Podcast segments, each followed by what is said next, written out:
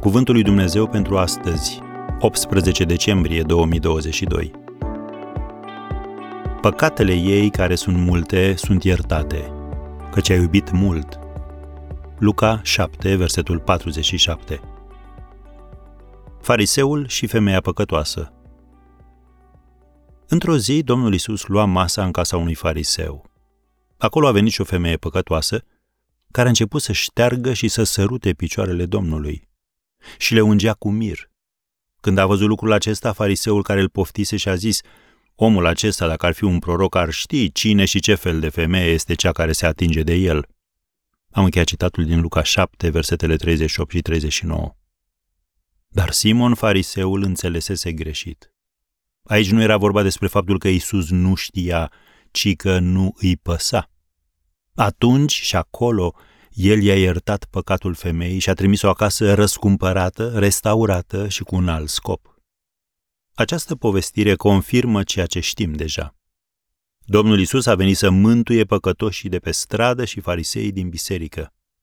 Nu există nimeni la care să nu poată ajunge harul lui Dumnezeu. Având lucrul acesta în minte, gândește-te la următoarele. 1. Nu uita niciodată din ce te-a scăpat Dumnezeu. Să observăm ce a spus Isus lui Simon Fariseul. Cui se iartă puțin, iubește puțin. Luca 7, versetul 47. Aducându-și aminte de păcatele din trecutul său, psalmistul David a scris în psalmul 40, versetele 2 și 3, M-a scos din groapa pieirii, din fundul mocirlei, mi-a pus picioarele pe stâncă și mi-a întărit pașii, mi-a pus în gură o cântare nouă, o laudă pentru Dumnezeul nostru. Mulți au văzut lucrul acesta s-au temut și s-au încrezut în Domnul. Am încheiat citatul. Al doilea lucru vrednic de reflexie. Nu uita că Domnul Isus nu se uită la trecutul tău, ci la viitorul tău.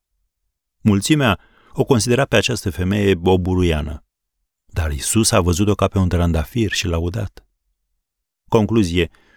Dacă ai nevoie de iertare astăzi, vino la Isus. Și dacă ai fost iertat, Vino cu mulțumire și cu laude înaintea Lui.